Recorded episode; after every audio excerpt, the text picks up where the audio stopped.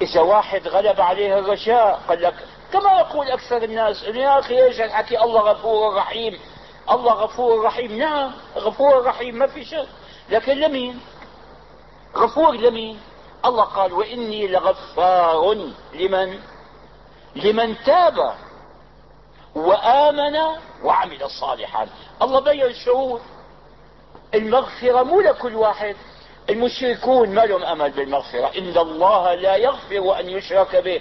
وذلك اليوم أقرأ أحيانا بالمجلات وشيء هنا قليل ببلاد ثانية أكثر. بيذكر واحد غير مسلم.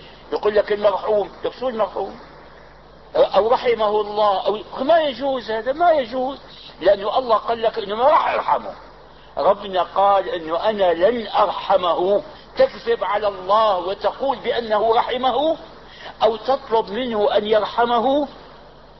إبراهيم لما وعد أباه أن يدعو له والله نهى. الله قال وما كان عن دعاء إبراهيم لربه إلا عن موعظه وعدها إياه وعده. فلما تبين له لإبراهيم انه أنه أن أباه عدو لله شو عمل؟ تبرأ منه.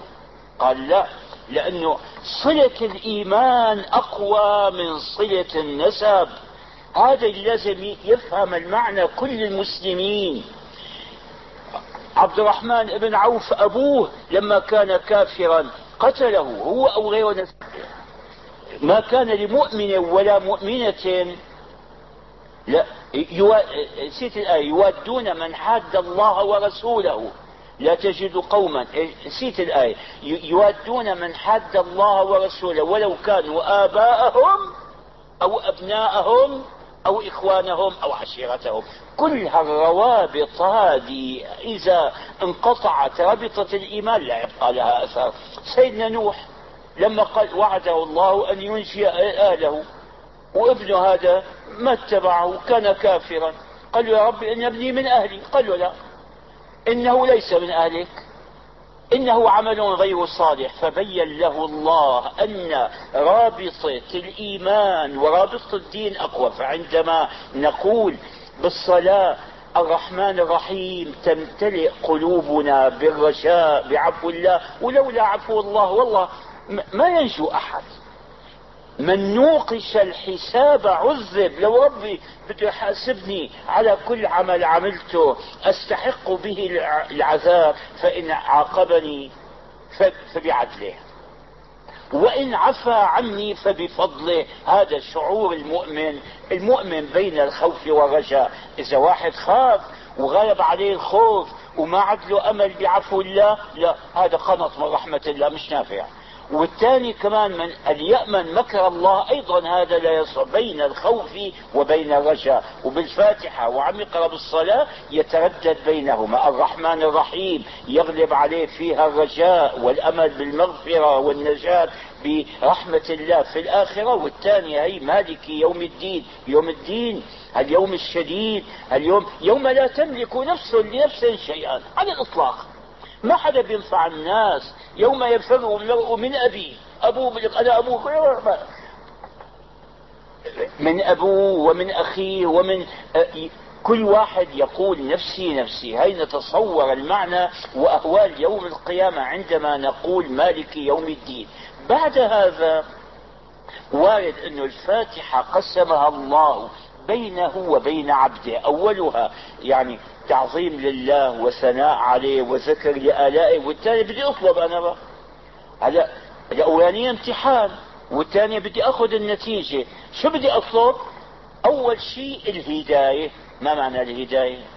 ما توسعت فيها. الفاتحة ضروري هذه ولو تكلمت فيها.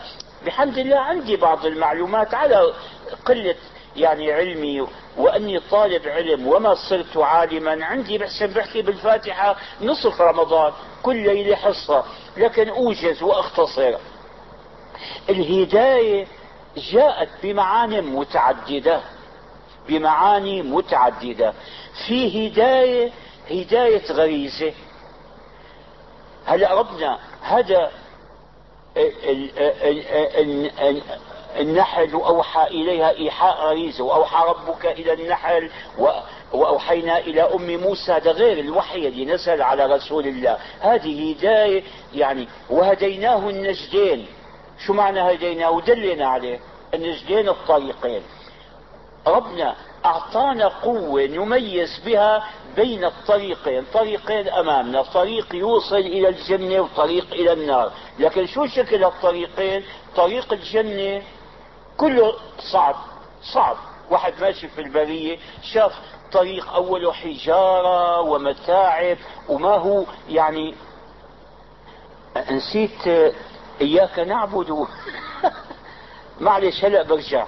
والطريق الثاني أوله بساتين وقهوات ونزهة لكن الطريق اللي أوله صعب بعد ثلاث كيلومترات.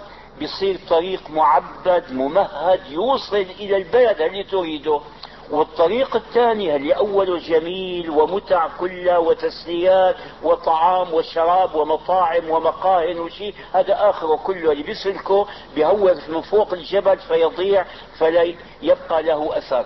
فطريق الجنة حفت الجنة بالمكاره.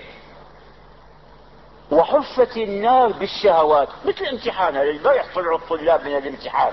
الطالب اللي اتبع شهوة نفسه راح أيام الامتحان تفرج على تلفزيون قرأ قصص راح تسلى مع إخواني. يعني شاف إيش الشيء اللي يسر وعمله هذا مثل الطريقة اللي أوله ممتع وجميل. آخرته شو اعلنت النتائج طلع اسمه مع الراسبي راح للبيت استقبلته أمه بزفه وأبوه استقبله ب يعني آه، بعقاب هي اخرتها والثاني تعب في أول الأمر تعب وانقطع عن الملفات هذه. اليمين لها غيره وحمل المشاق لكن كان فرحة النجاح أكبر بكثير. المعنى الأول هداية الفطرة هداية الغريزة هلا النحلة النحل لما بيعمل هال هذا بيت هذا العسل شو بيسموها بتلاقي بيوت مسدسة لو قستها بالمعيشير المعيشير الميليمتر تصغير معشار والمع... لو قستها بتطلع مضبوطة تمام. يمكن لو جاء أكبر مهندس أراد أن يعمل مثل عشر خلايا من خلايا النحل يصعب عليه. لكن مقابلها إذا وضعتها في قارورة ومفتوحة من فوق ما بتعرف تطلع. تضرب براسها آه، آه، آه، زجاج القارورة ولا بتعرف تطلع. ليش؟ لأنه هي غريزة. الغريزة يبرع فيها الحيوان بناحية معينة لكن ما عنده عقل يتصرف مثل الكمبيوتر هذا. سميته أنا المحساب.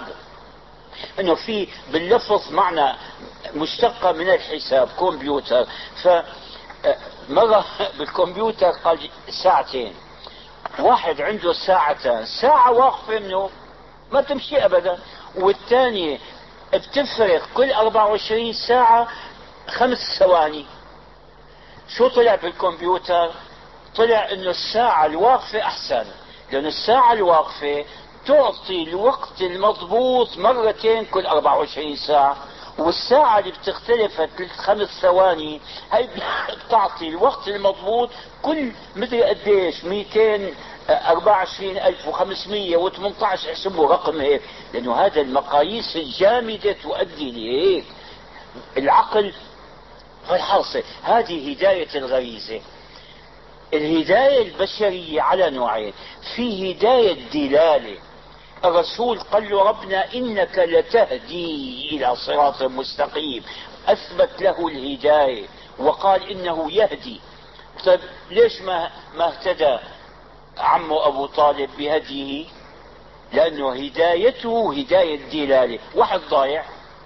شفت واحد ضايع بأطراف مكة بده يروح للحرم. قالت دخيلك الحرم منين قلت من هنا يا عمي؟ تمشي على اليمين بتلاقي شارع كبير بتمشي فيه بتلاقي بعدين دللته. أنت قد دللته يعني أرشدته. بدل ما يمشي من اليمين مشى من الشمال شو ذنبك أنت؟ هداية الإيصال ما هي ملكك هي لله. فالرسول اللهم صل عليه إنك لتهدي أي تدل الناس. تقول طريق الجنة من هنا. أما سلوك طريق الجنة انه واحد يستجيب لهديك حتى يصل هي لله.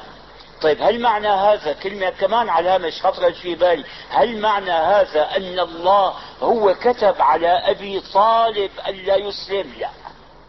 لا أقول لا. ليش؟ هلا كان من زمان بعض الناس يستشكلون بالقرآن يضل به كثيرا ويهدي به كثيرا. ارجعوا لكتاب تعريف عام بدين الإسلام. بتلاقوا الجواب على هذا. يضل به كثيرا ويهدي به كثيرا.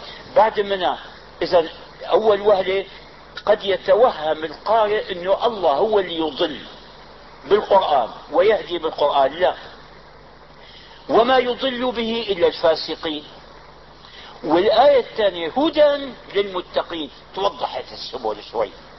إذا الهداية مربوطة بالتقوى فالمتقي ربنا يهديه والفاسق. يمكن يقول واحد كمان المشكلة قائمة. شو بيعرفني أنه لعله الله أنه أنا كتبني من غير المتقين تبين الثاني. وما يضل به إلا الفاسقين الذين إيش؟ ينقضون عهد الله بعد ميثاقه ويقطعون ما أمر الله به أن يوصل. وهدى للمتقين الذين يؤمنون بالله إلى آخره. إذا ترجع المسألة إلى عمل أعمال. أنا بستطيع أني أصل ما أمر الله به أن يوصل وأن أقطعه. بستطيع ولا لا؟ تدخل هذه في نطاق طاقتي. اللي ربي منحني إياها أم لا؟ تدخل. إذا هذا إذا استعمل طاقته في طريق الخير صار من المتقين. على إذا خرجت من زمان ضربت هالمثل واحد بيته بين الخمارة من هون بآخر الشارع في خمارة هنا بحمد الله ما في خمارات. البلاد الأخرى مع الأسف وبآخر الشارع من هنا المسجد. إذا خرجت من البيت والطريق فارغ ورجلك سليمة وما حدا بيمنعك. تستطيع تروح للجامع ولا لا؟ مين بيمنعك؟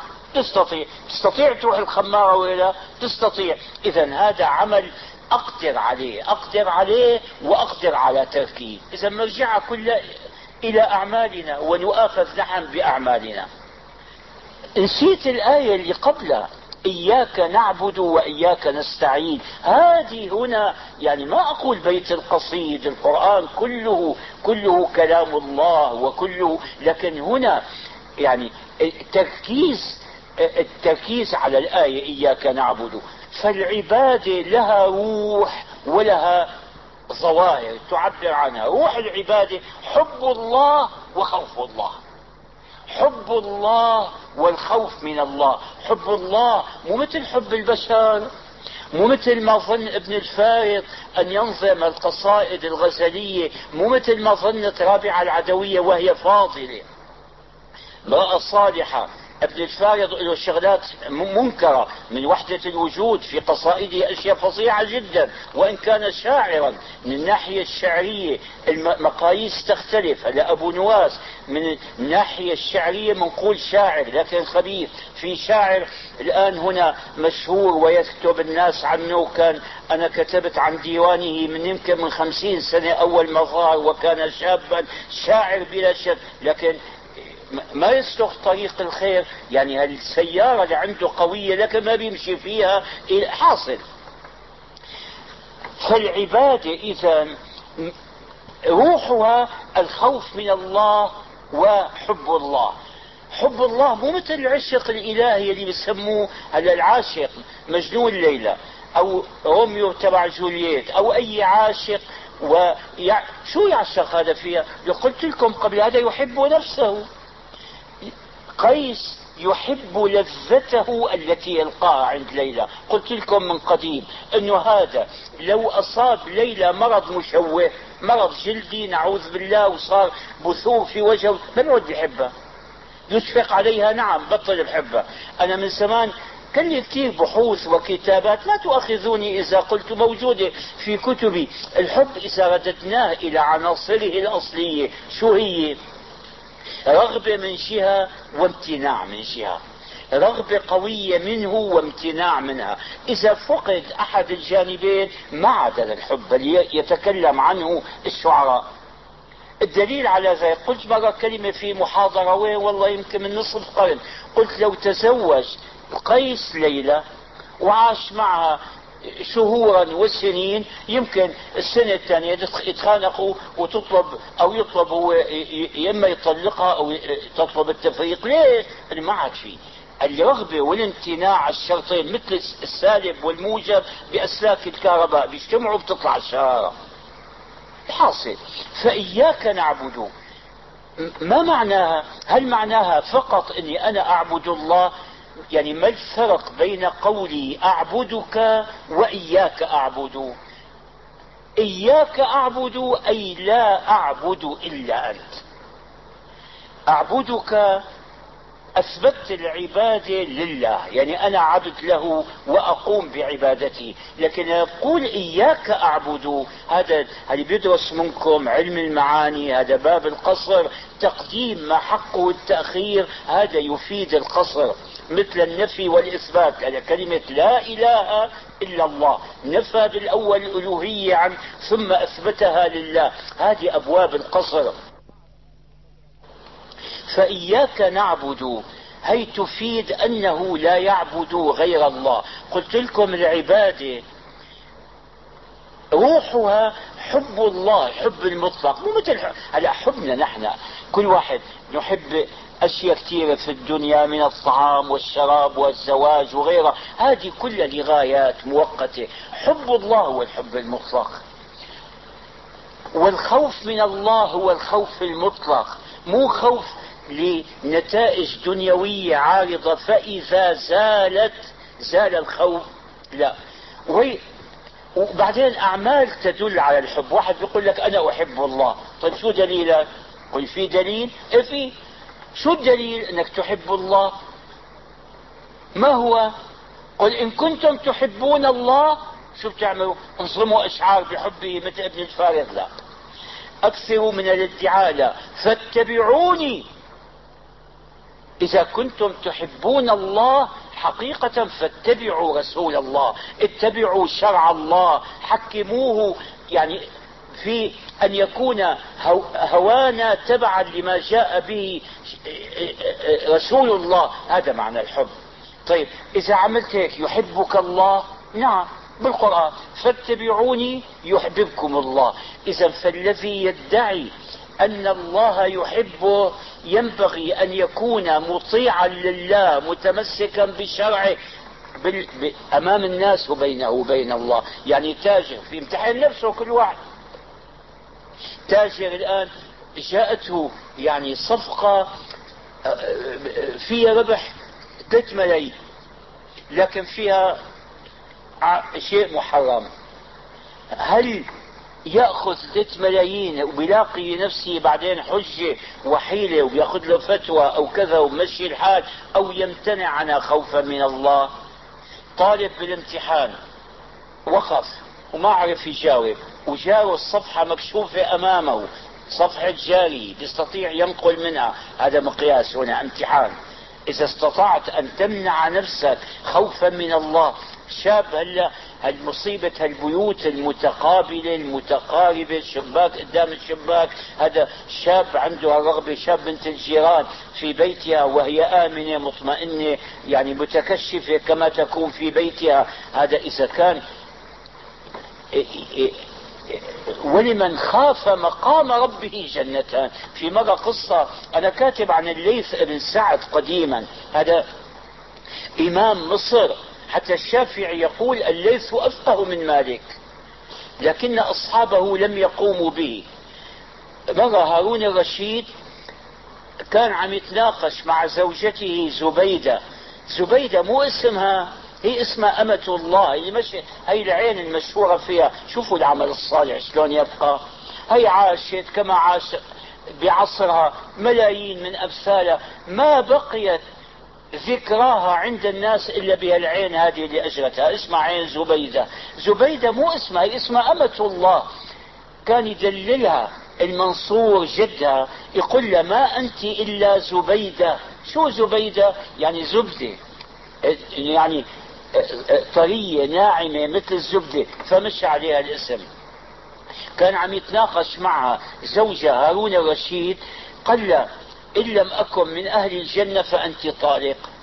خلص تطلع مين بيعرف إنه من أهل الجنة؟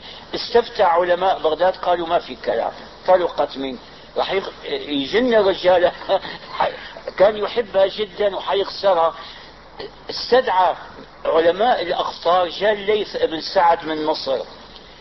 قال له شوف يا أمير المؤمنين اخلني اولا أنا وياك بخلوة مو قدام الناس. قال له لا تزعل مني ولا تغضب بدي حلفك أيمان. حلفه بأيمان البيعة أشد الأيمان إنه هل يخاف مقام ربه؟ قال له نعم. قال له احلف. حلفوا أول يمين والثاني بعد ما حلف الأيمان انه يخاف مقام قال له ابشر يا أمير المؤمنين فهما جنتان لا جنة واحدة. الله قال ولمن خاف مقام ربه جنتان. فسر منه اجى بده يعطيه مال ليس بن سعد غني غنى هائل كان وارده السنوي 80 ألف دينار دخله مو راس ماله دخله 80 ألف دينار بتلك الأيام. يمكن والله ما أدري يمكن تعدل 80 مليون أو أكثر ربما. ولم تجب عليه زكاة قط. ما كان يخرج زكاة ليش؟ ما كان يحول الحول وعنده منها شيء حاصل. أعود إلى ما كنت أقول. فيختبر الإنسان نفسه بحب الله والخوف من الله. عند حين لا يراقبه أحد من الناس وهي هو مزيه الإيمان. الناس بيقول لك إنه الأخلاق تقوم مقام الدين ولك ما تقوم. كذب ما تقوم مقام الدين. من زمان أنا قلت كلمة. لو واحد اليوم ما عنده بجيبه إلا ثلاثة ريالات ورأى آه، آه، أطفال صغار جائعين وما يراه أحد لا ليثني عليه ولا شيء يعطيه ثلاث ريالات أو معه رغيف خبز. قول رغيف. رغيف يعطيه للأطفال ويبقى جائعا إذا ما واحد مو مؤمن بالدين. لكن عنده أخلاق متينة. ما حد شايفه ابدا. لا يكتب عنه ولا يقوله. يعطي ما بيعطي. لك ما يعطي. مين هل يعطي؟ يعطي المؤمن. ليش؟ لأنه الإنسان فطره الله تاجرا. الإنسان تاجر وربنا عاملنا على الأساس إن الله اشترى من المؤمنين بيع وشراء. بيع وشراء أنت تعطي وتأخذ. من ذا الذي يقرض الله قرضا حسنا؟ ربنا محتاج أن يقترض منا لا لكن البشر خلقوا تجارا ما يعطي إلا ليأخذ ولذلك كان ثواب وعقاب كنت أذكر الحلقة أو الحلقة الماضية رابعة العدوية امرأة صالحة تروى عنها كلمة يظن الناس أنه أي شيء عظيم كما أنه كلام فارغ. قال ما عبدت الله خوفا من جنته ولا إيش خوفا من ناره ولا طمعا بجنته. عدوا أنه هي طبقة أعلى. لك شو أعلى؟ لك الأنبياء كانوا يخافون يرجون ويخافون. كل ثانية أعظم من الأنبياء في مرة هذا إسماعيل صبري الشاعر الشاعر المصري عظيم هو حقيقة في الشعر بيقول يا ربي أين ترى لا لا يا ربي أين ترى تقام جهنم؟ للكافرين غدا وللفجار لم يبق عفوك في السماوات العلى والأرض شبرا خاليا للنار. أظن والكلام أنه كلام عظيم كلام فارغ كلام فارغ. لأنه هذا يكذب ما خبر الله به في القرآن هذا يأمن مكر الله. مرة هنا روي عن أخ لنا من إخواننا ومثل سني وشاعر كبير قال هو لا يخاف الله لأنه يحبه. كتبت بينت هو رجل مؤمن وطيب وأعرفه يعني زلة لسان. لا المؤمن يكون بين الخوف والرجاء. إذا أمن مكر الله قال أنا خلاص نجوت إمتى ينجو عند اعلان النتائج. متى؟ لك عندما يجتاز الصراط. نحن نحن نبقى في خطر. خطر الوقوع في جهنم ما نطمئن إلا إذا واحد وصل للضفه التاليه اجتاز الصراط. الصراط شو؟ جسر فوق جهنم. وإن منكم إلا واردها. فيا إخوان أكثرنا الآن يعني يرجو عفو الله لكن لا يمتلئ لا يخلو قلبه من خوف الله. لا المؤمن بين الخوف والرجاء. ما قلت لكم من قديم أن واحد من الصالحين قال لو علمت أنه لا يدخل الجنة إلا واحد لطمعت من رجائي بعفو الله أن أكون ذلك الواحد. ولو علمت أنه لا يدخل النار إلا واحد لخفت أن أكون ذلك الواحد. فهنا بين الخوف والرجاء كما قلت لكم. ف ارجع إلى آية اهدنا الصراط المستقيم. الهداية عرفتم معناه الصراط المستقيم ما هو؟ هلا بالهندسة بيعلموا الأولاد الصغار. إنه أقصر بعد بين نقطتين الخط المستقيم. ما بيتعدد ممكن بين نقطتين ترسم عدة خطوط مستقيمة يستحيل. لأن المستقيم الثاني ينطبق على الأول صار خطا واحدا. وإذا ما انطبق عليه لا يكون مستقيما. فالصراط المستقيم هو طريق الإسلام. ومن يبتغي غير الإسلام دينا فلن يقبل منه. اليوم انتشرت موضة جديدة بعض الناس بيقول لك إنه نعمل جبهة من المؤمنين ضد الإلحاد يجتمع فيها المسلم والنصراني. هذا لا لا يجوز في نظر الإسلام. هذه بيقول يسمي النصارى مؤمنين. ما حدا يزعل من الكلام. مرة لكم شيء حتى ما حدا يزعل. قديما كان عندنا لما كنت أشتغل بالقضاء يدعون في أول رمضان رؤساء الجمهوريات يدعون القضاة. إلى حفلة إفطار. كبار القضاة مرة سنة من السنين نسيت مين كان الرئيس دعا المشايخ والقضاة ودعا البطاركة والمطارنة من النصارى. وتكلمنا على المائدة. قال واحد منهم انه هو يعتب علينا لأننا نسميهم كفارا. قلت له اسمح لي نحن الكافر عندنا معناه هل ما هو مسلم؟ أنت مسلم؟ قال لا. طيب غير مسلم هي معناتها كافر. بعدين أنت مؤمن بدينك أم لا؟ قال نعم. طيب أنا تعتقدني مؤمنا بدينك؟ سكت. يقول قال لا. شو معنى غير مؤمن؟ يعني أنا كافر بدينك. فلا تزعل ولا أنا بزعل. معنى كفار أننا يعني غير معنى الكافر يعني غير المؤمن بهذا. فإذا بدكم الحديث طويل هذا أتركه الآن.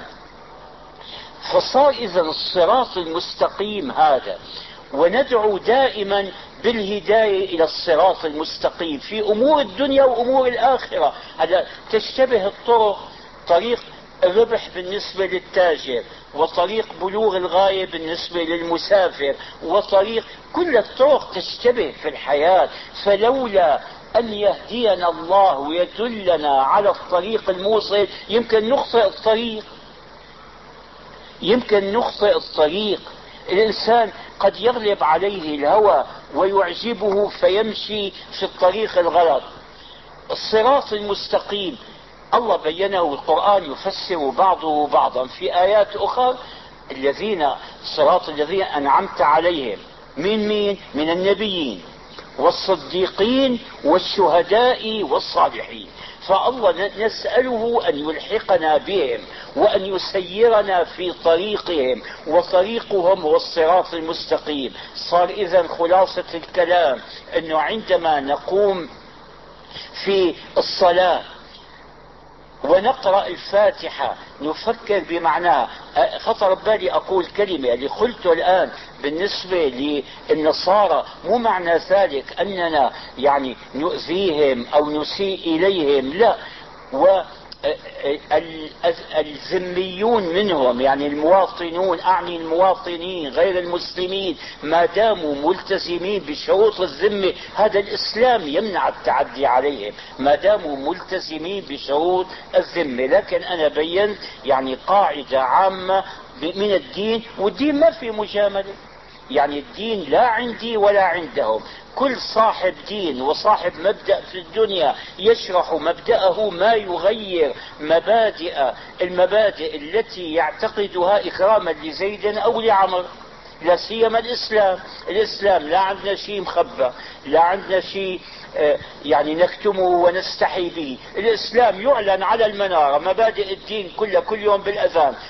أشهد أن لا إله إلا الله أشهد أن محمدا رسول الله حي على الصلاة حي على الفلاح. الشهادتان والعبادات وكل عمل يؤدي إلى الفلاح. ديننا ما في خفايا ما في خبايا. مرة واحد سألني لا والله كثير بيسألوا. لأنه إذا دخل الكعبة بجوز يقول سورة لك يا حبيبي الكعبة ما فيها شيء مخبى ما في شيء مستور. نعم اذكر ما رأيت وصف ما رأيت. ما في أي مانع لذلك. ما عندنا خبايا ولا خفايا ولا شيء نخجل منه ولا شيء نستره ديننا. معلن ظاهر على المنارة. خمس مرات كل يوم نعلن في سمعتوا انه في أهل دين أو مبدأ أو جماعة أو حزب يعلنون قانونهم الاساسي فوق السطح خمس مرات كل يوم يقرؤونه. نحن هذا. والسلام عليكم ورحمة الله.